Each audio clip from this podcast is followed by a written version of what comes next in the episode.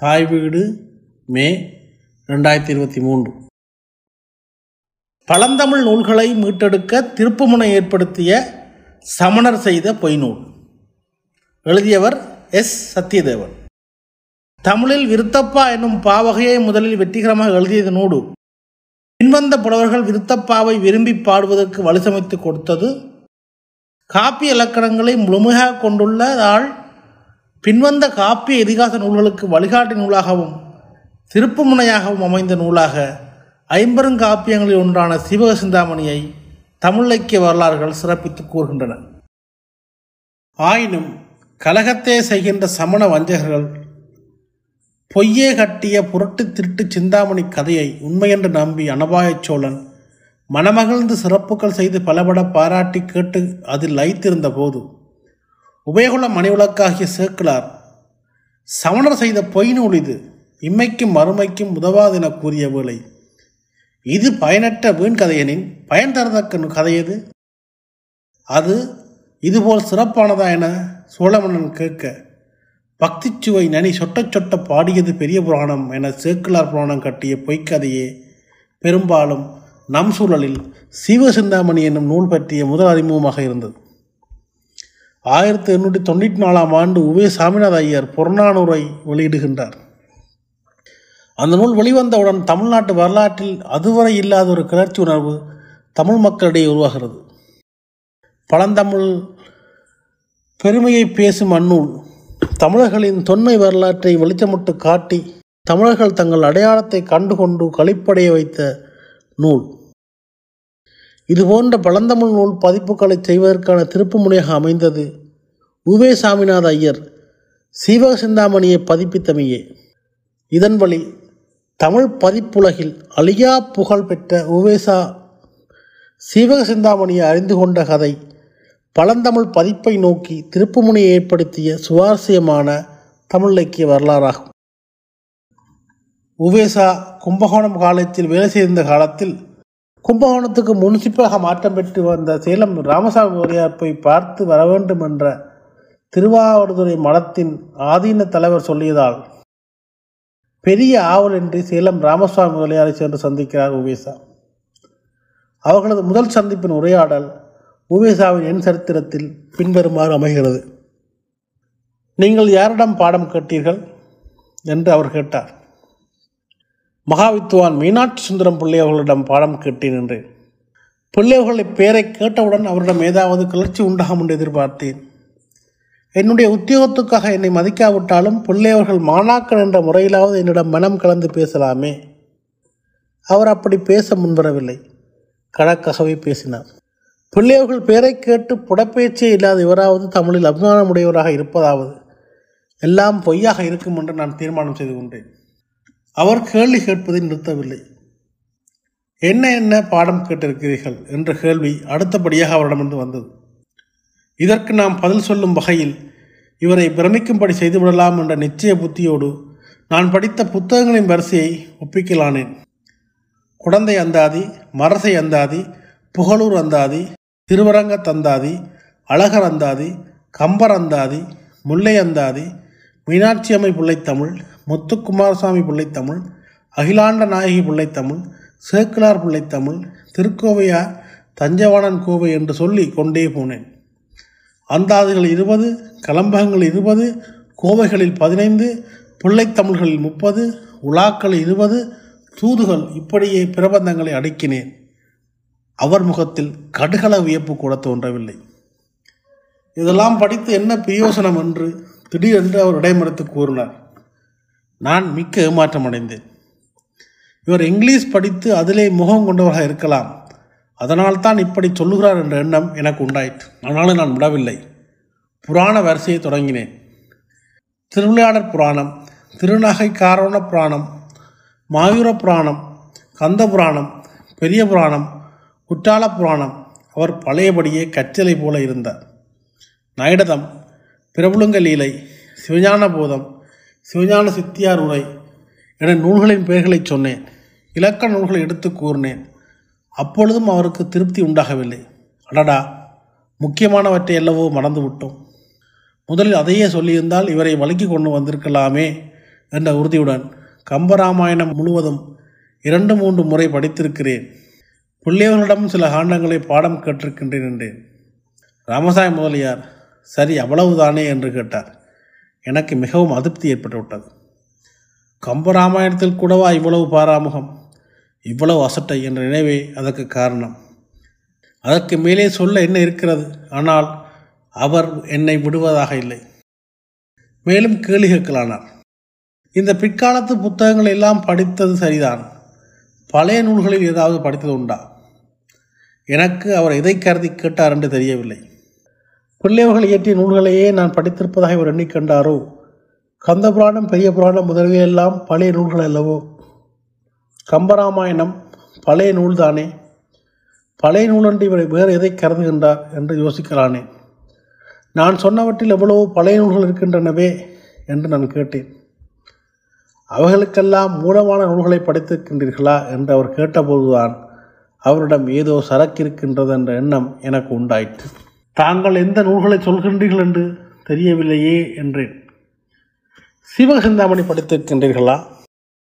மணிமகளை படித்திருக்கிறீர்களா? சிலப்பதிகாரம் படித்திருக்கிறீர்களா? அவர் சொன்ன நூல்களை நான் படித்ததில்லை. என்னுடைய ஆசிரியரே படித்ததில்லை. புத்தகத்தை கூட நான் கண்ணால் பார்த்ததில்லை.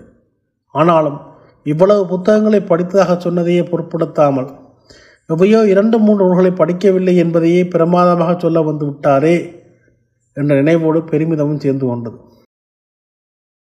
புத்தகம் கிடைக்கவில்லை. கிடைத்தால் அவைகளை படிக்கும் தைரியம் உண்டு என்று கம்பீரமாகச் சொன்னேன். சாதாரணமாக பேசிக்கொண்டு வந்த முதலியார் நிமிர்ந்து என்னை நன்றாக பார்த்தார்.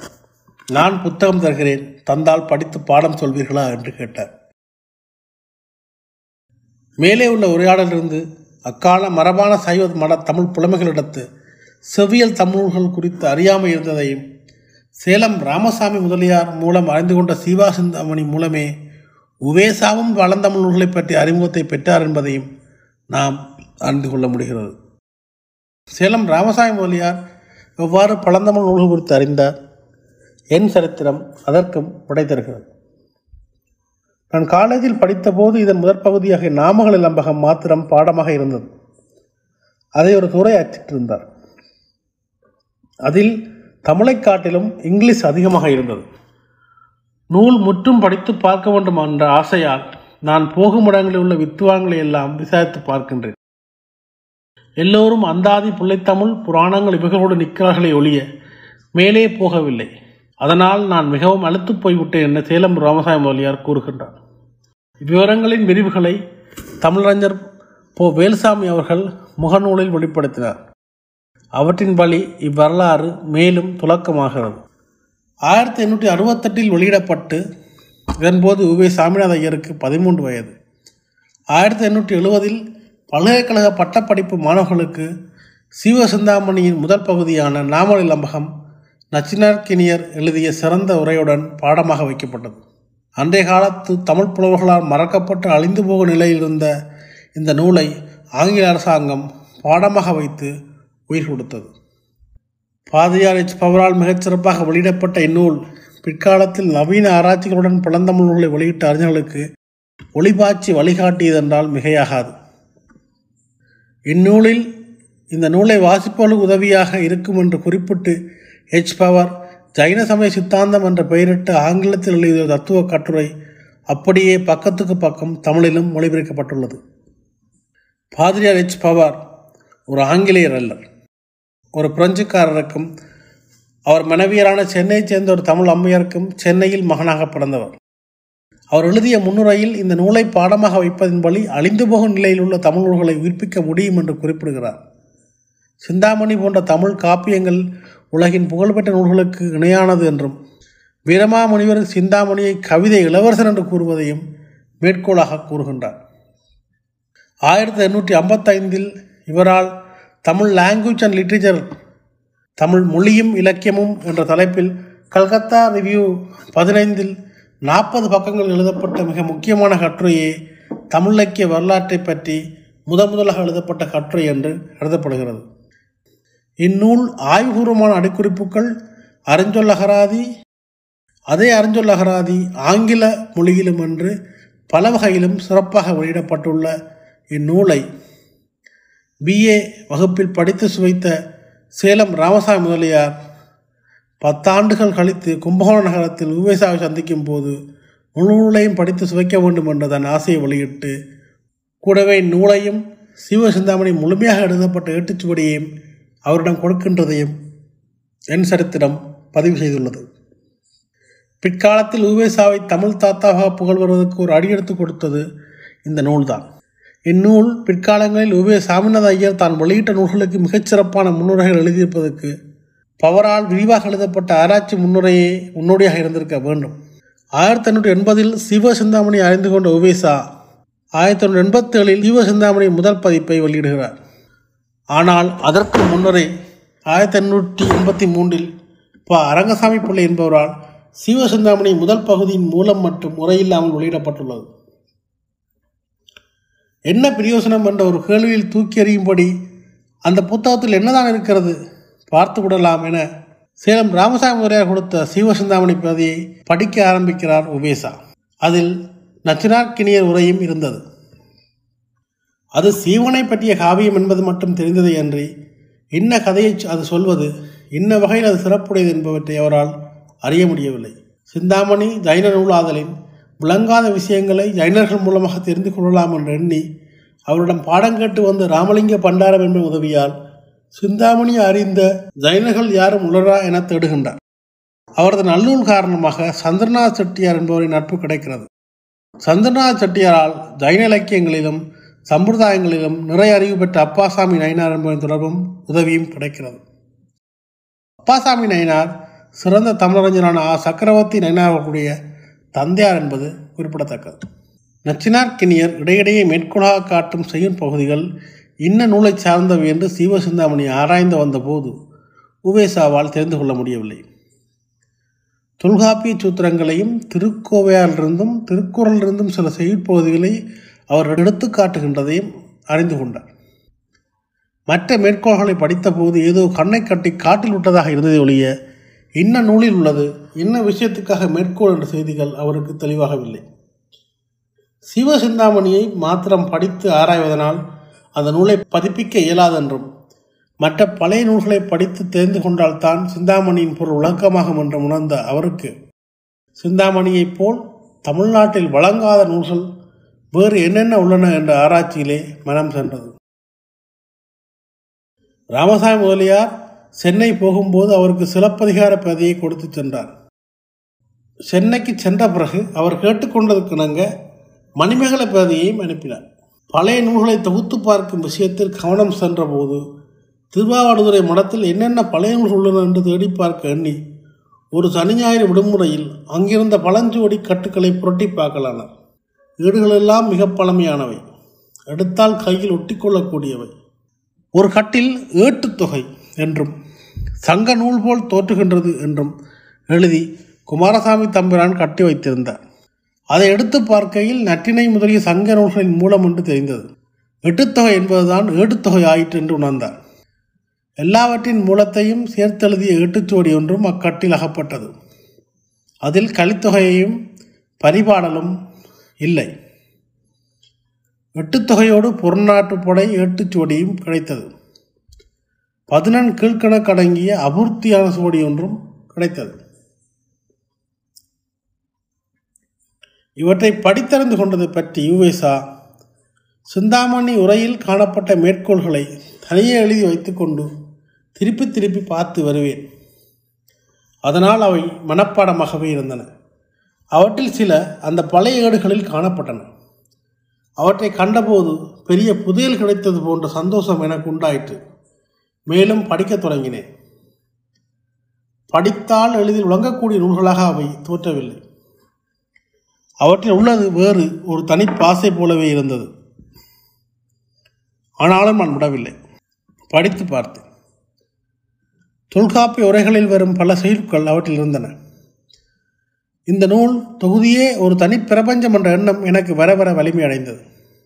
அகநானூற்றை படித்து அதிலுள்ள செயல்களுக்கு இலக்கமிட்டு அவற்றுள்ள அரும்பதங்களையும் தொடர்களையும் தொகுத்து அகராதி வரிசையில் எழுதி வைத்துக் கொண்டேன். நச்சினார்கினியர் எங்கெங்கே என்றார் பிறரும் என்று எழுதுகின்றாரோ அங்குள்ள மேற்கோள் பகுதியில் உள்ள பதங்களையும் துறைகளையும் அந்த அகராதியிலே பார்ப்பேன். ஒன்றென்று கிடைக்கும். அந்த பாட்டை எடுத்து பார்ப்பேன். சிந்தாமணியில் நச்சினார்க்கினியர் எழுதியிருக்கும் முறையால் அந்த செயல் ஒவ்வாறு விளங்கும். அதிலே ஈடுபட்டு ஒரு முறை இரண்டு முறை மூன்று முறை படித்து பார்ப்பேன். சங்க நூல்களாகிய புதிய உலகின் காட்சிகள் பனி மூடிய மலை போல் என் கண்ணுக்கு தோற்றலாயின. பனிப்படலம் படர்ந்திருந்தாலும் மலையினுடைய உயரமும் பருமையும் கண்ணுக்கு புலப்படுதல் போல தெளிவாக விளங்காவிட்டாலும் அந்த சங்கநூற்று செயற்கொள் பொருளமைதியால் நிலத்திலும் பெரியனவாகவும் வானிலும் உயர்ந்தனவாகவும் கடல் நீரிலும் ஆழமுடையனாகவும் தோன்றின. சிந்தாமணி உரையில் என்றார் அகத்திலும் என்று முதற் பகுதியில் வருகிறது. அங்கே உள்ள செயற்பகுதி அகநானூரில் இருந்தது என்று என் சரித்திரத்தில் குறிப்பிடுவார். சிவசிந்தாமணியின் இறுதி பகுதிகளை எல்லாம் முடித்து முகவரை முதலியவற்றையும் அச்சிற் கொடுத்து ஒருமுறை புரு திருத்தம் செய்து கொடுத்தவுடன் ஈசன் திருவருளால் காரியம் இனிது நிறைவேறியது என்ற மகிழ்ச்சி மீதி உந்தது உடம்பில் அப்போது ஒரு சோர்வு உண்டாயிற்று. இரவு பகலின்றி உழைத்த காலங்களெல்லாம் வராத சோர்வு முடித்து விட்டோம் என்ற அளவில் காத்து நின்று பாய்வது போல் என்னை அமுழ்த்தியது. அச்சுக்கூடத்தில் ஓரிடத்தில் படுத்து நித்திர செய்யலானேன் சுகமாக தூக்கம் வந்தது. தூங்கி விழித்தபோது முன்பே வந்து காத்திருந்த ஒருவர் இந்தாருங்கள் பத்து பாட்டு என்று சொல்லி ஒரு எட்டுச்சோடியை என் கையில் அளித்தார். கொடுத்தவரை நிமிர்ந்து பார்த்தேன். வேலூரில் உள்ள வீரசைவராகிய குமாரசாமி ஐயர் என்பவரே அது அளித்தவர் என்று அறிந்தேன். இவர் இயற்றமிழ் ஆசிரியராகிய விசாக பெருமாள் ஐயருடைய மருகர். அவர் பழைய வித்வான்களின் வீடுகளில் ஆதரவற்று கிடக்கும் ஏட்டுச்சூடுகள் இலவசமாகவது சிறு பொருள் கொடுத்தாவது அவ்வீட்டு பெண்பாளர் முதலியோடம் வாங்கி விரும்பியவர்களுக்கு கொடுத்து ஊதியம் பெற்று காலக்ஷேபம் செய்பவர் என உவேஷா என் சரித்திரத்தில் குறிப்பிட்டவற்றிலிருந்து சிவசிந்தாமணியே அவருக்கு பழந்தமிழ் நூல்களை அறியவும் பயிலவும் காரணமாக அமைந்திருந்தது. அது மட்டுமல்லாமல் சேக்கிலார் ஜைனர்கள் கட்டிய கதை அந்நூல் என்று சொன்னார் என்றும் நான் வாசித்திருந்தேன். அந்த சோழ சக்கரவர்த்தியின் உள்ளத்தை பிணிக்கும் காவிரசம் அந்த அரிய நூலில் இருப்பது உண்மை என்று நான் உணர்ந்தேன். அது பொய்யே கட்டி நடத்திய சிந்தாமணி ஆனால் நமக்கென்ன? நாம் வேண்டுவன சொற்சுவையும் பொருட்சுவையும் தமிழ் நயமுமே என உவேசாவால் குறிப்பிடப்பட்ட சிந்தாமணிதான். அன்றைய காலத்து தமிழ் புலவர்களால் மறக்கப்பட்டு அழிந்து போகும் நிலையில் இருந்த தம் பழந்தமிழ் நூல்களை மீட்டெடுத்து வெளியிடுவதற்கு திருப்புமுனையாக அமைந்தது. குறிப்பு இக்கட்டுரையின் மூலத்தவர்கள் உவேசாவின் என் சரித்திரத்திலிருந்தும் போ வேல்சாமியின் முகநூல் குறிப்புகளிலிருந்தும் எடுக்கப்பட்டது.